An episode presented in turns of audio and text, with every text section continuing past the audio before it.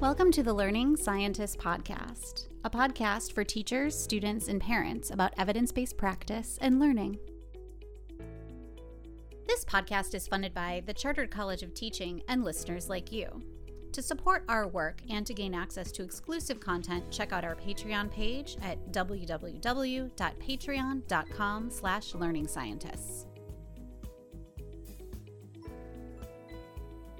Hi, I'm Dr. Megan Sumeracki, a professor at Rhode Island College. And I'm Dr. Althea Need Kaminske, a professor at St. Bonaventure University. And as we mentioned in our last episode, we just got back from running a bunch of workshops in England, which was super fun and really invigorating. We've been talking about strategies for effective teaching and learning with teachers, and we're just really excited about it.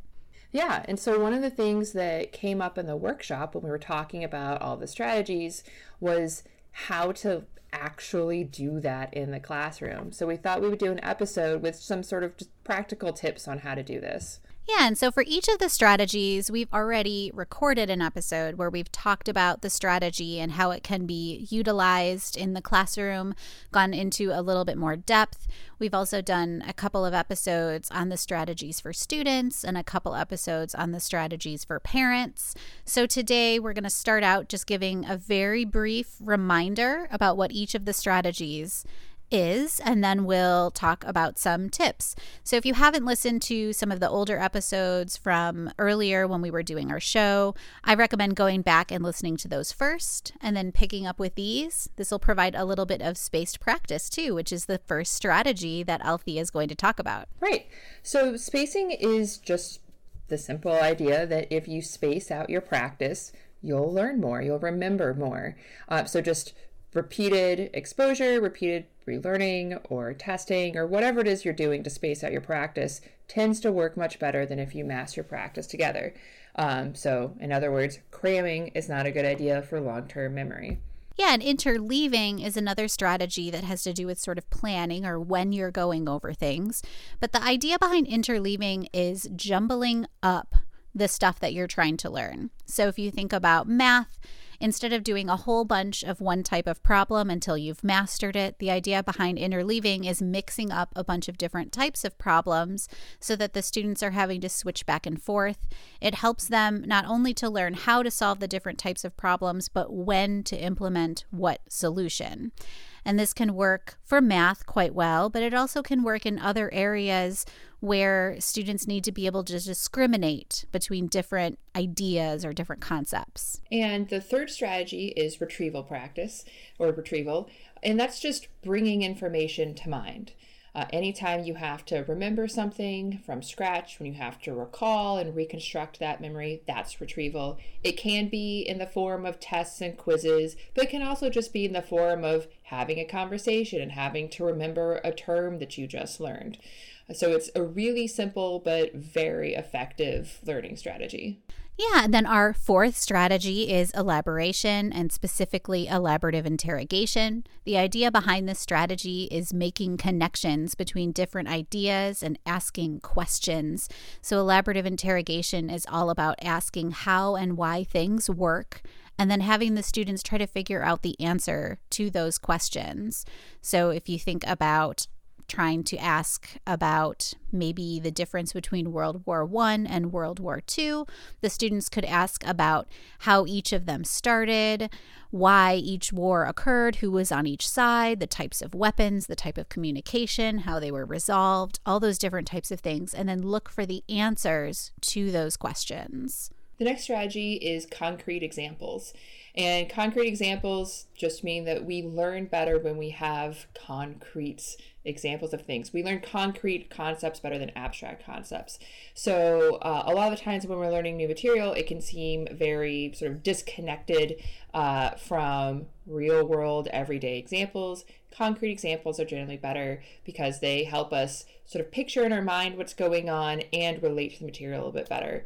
So, for example, um, table is something that's very concrete, very, very real. You can point to a table, like dog, cat, those are all very real, concrete things.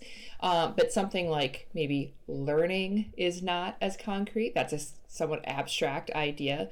We might be able to talk about an example of learning, but it, it's not, it, right, there, there's some debate over what is and isn't learning. So that's something that's more abstract. So anytime you can give concrete examples of things, that helps you remember them more. Yeah, and one example of a concrete example might be talking about this concept of classical conditioning, and you can talk about you know students trying to learn the the unconditioned stimulus and that's the one that elicits a natural response sort of like an instinctive response versus the conditioned stimulus which involves some sort of training or learning.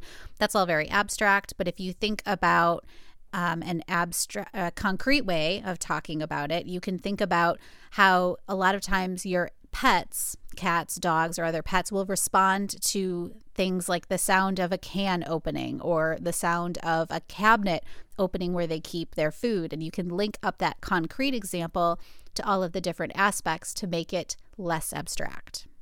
The final strategy is somewhat related because it's all about trying to make things more concrete, but it is the strategy of dual coding, which is all about combining different formats, specifically visual representations of information and verbal representations of information. So, a lot of times we see textbooks has they tend to have words, verbal descriptions of things. There might be a picture off to the side. That picture doesn't necessarily contribute or help to help the students understand the information. The idea here is trying to produce representations in both formats that the students can really absorb and really sort of leverage our ability to learn in multimodalities. Yeah, so like Megan mentioned at the top of the episode, we have episodes about each of those strategies uh, a little bit more in depth. So if you wanted to hear some more examples of those or uh, get some examples of how to use those in the classrooms, we strongly recommend that you check out those episodes. But what we wanted to talk about today was some sort of practical tips for combining all of those things and how you might actually implement all of this in the classroom. Yeah, so I think the first thing to really try to think about and, and really sort of grasp onto is this idea that all of the strategies work, but they're probably going to work for you in different ways and depending on the context. And you certainly don't have to overhaul all of your teaching and try to do all six of these strategies all the time. That's probably going to lead to a lot of chaos and it's going to be very difficult. And it might mean that you're not implementing the strategies in a very intentional and strategic way. Yeah, and one of the last things that we want you to do is to feel like this is a checklist and that you aren't a good teacher until you have checked all of the boxes to do all of the things all of the time because that's just not going to be possible for everything, first of all. Uh, and it's going to cause you probably a lot more hassle than it's really worth in terms of the effectiveness that you might get out of it. So, some of these strategies are going to work better in other situations, in which case, definitely use them. But if it really feels like you're forcing it and it doesn't feel like a natural fit for that material or that class, then don't feel like this is something that you have to do in order to be good at using these strategies. It's also really difficult for someone to kind of sit on the outside and look for these strategies and decide whether or not they're being applied and use a checklist because it depends on the context in which they're being used.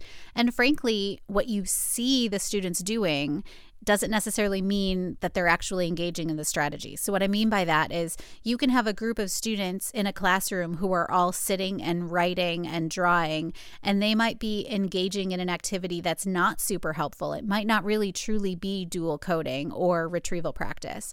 Another group of students in a classroom can look like they're doing the exact same activity, but if the book is closed and they're drawing a visual representation of something that they have in their minds and they're using retrieval practice and dual coding and they're doing all this stuff, it might look exactly the same. And yet, underlying, one group of students might be using the strategy, the other group of students might not. And so it's a little bit difficult to really tell from the outside at a surface level what's being done because what really matters is that underlying processing. Yeah. And sort of on a similar note, a lot of these strategies work on difficulty, basically. So the first few times you implement them, students are naturally going to struggle. And the struggle is actually good, right? So the first few times you use retrieval practice, it may be difficult. Their performance may not look like what you think it should be looking like. So if an outside observer were to come in and see you on the first day that you're starting to use a strategy, they're going to see students not doing as well as they think they should be doing, and you might incorrectly assume that this is a bad strategy. On the other hand, some of the things that are not as good for long term learning. Uh, look very good initially. So you might have students who are performing at 100%. Um, so space practice is one of the things that we talked about when you space if you mass everything together so that students are having to repeatedly recall something maybe lots of different times in a row? Of course they're going to get to 100% right then and there.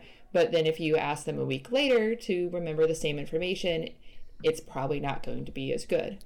On the other hand if you would space it out in that lesson they won't be doing as well but they would look better a week later yeah, we see this with interleaving as well. When students block practice, which is doing one type of problem over and over and over again, they tend to get really good at it. They master it. And from the outside, it might look like the students are learning a whole lot because performance is really high.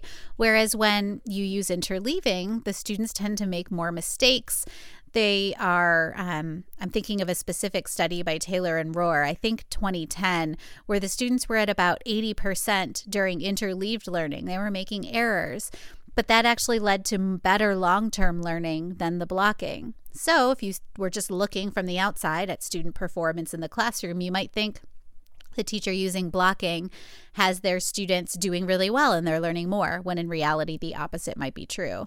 So, this is all just to say one of the big overarching themes across all of these strategies is that they tend to be very difficult, but that difficulty is really good for the students and good for learning.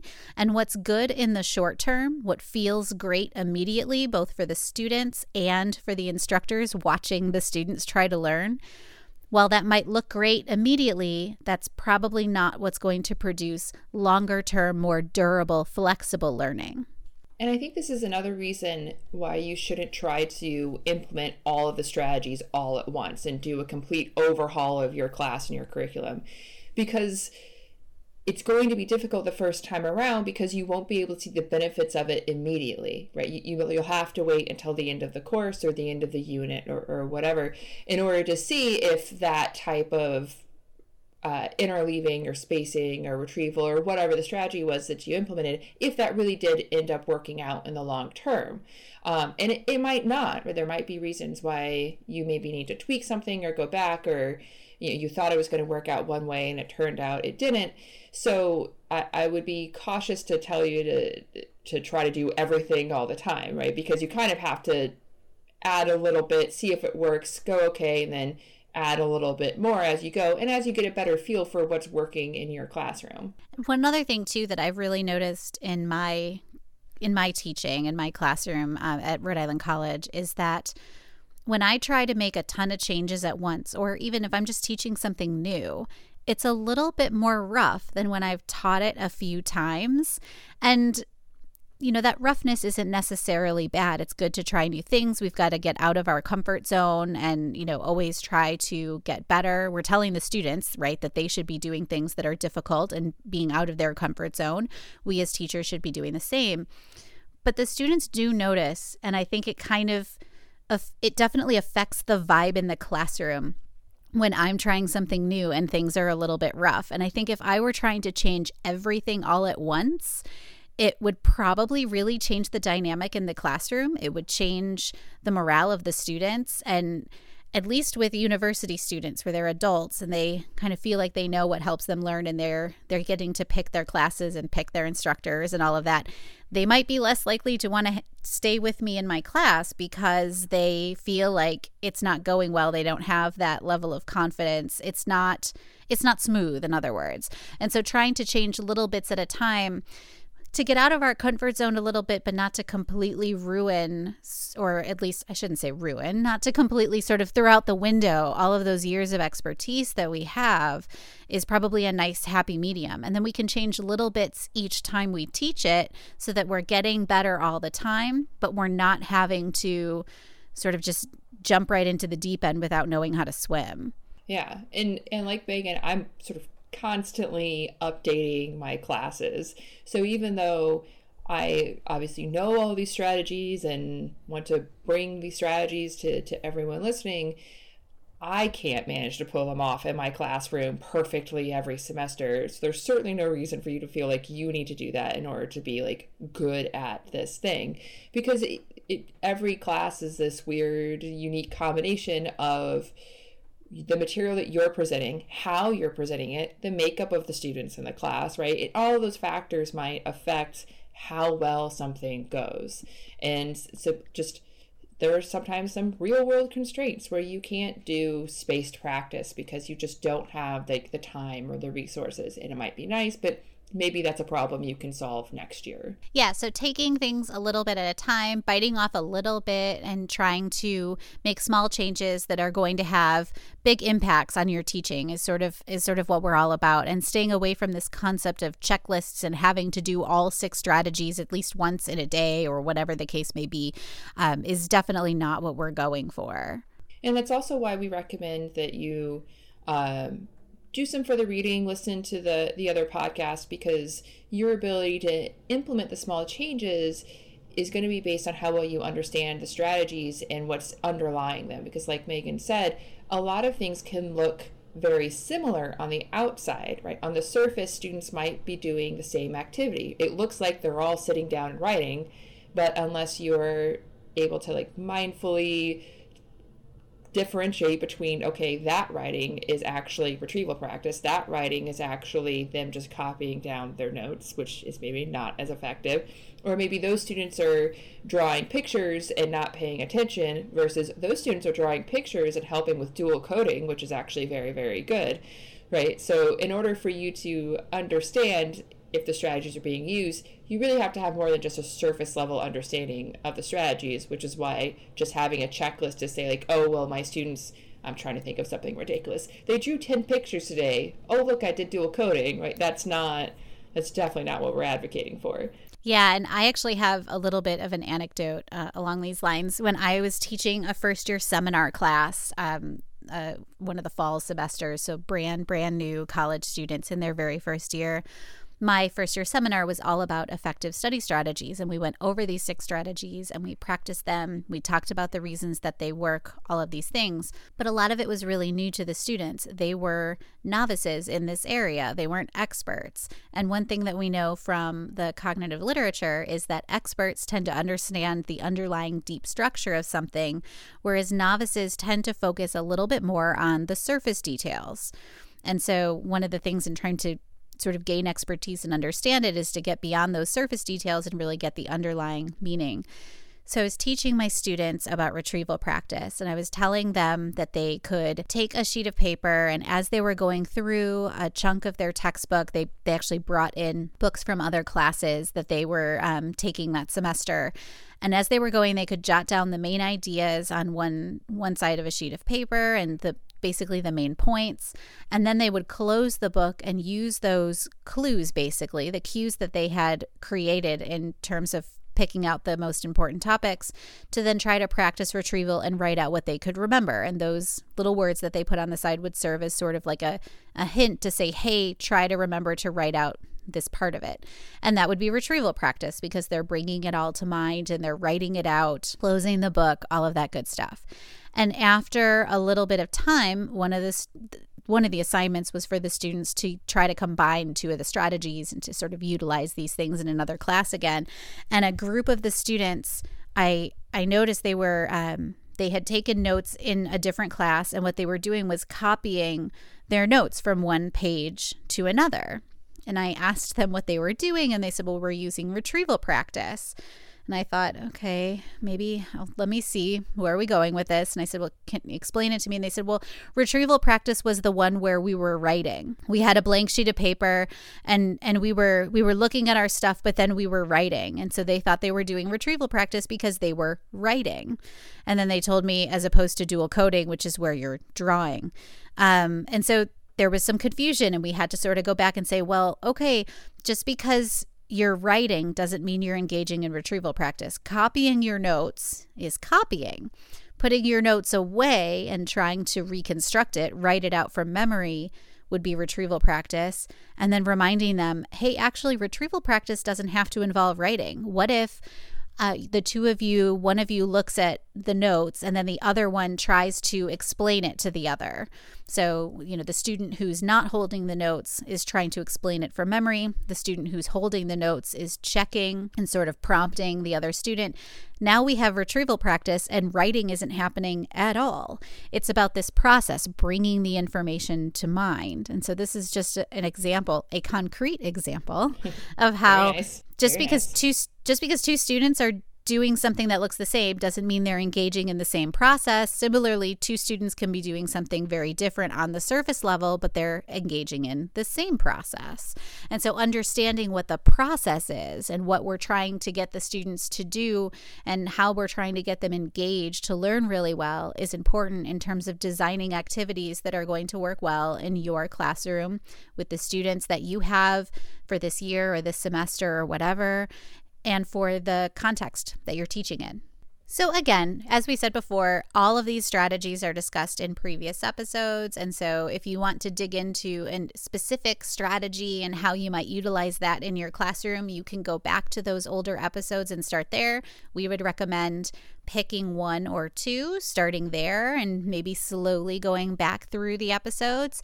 And hopefully, in the future, we can continue to record episodes where we talk about utilizing these strategies uh, in new ways as we continue to talk to teachers. Thanks for listening. Thanks. Bye. This podcast is funded by the Chartered College of Teaching and listeners like you. To support our work and to gain access to exclusive content, check out our Patreon page at www.patreon.com slash learning scientists.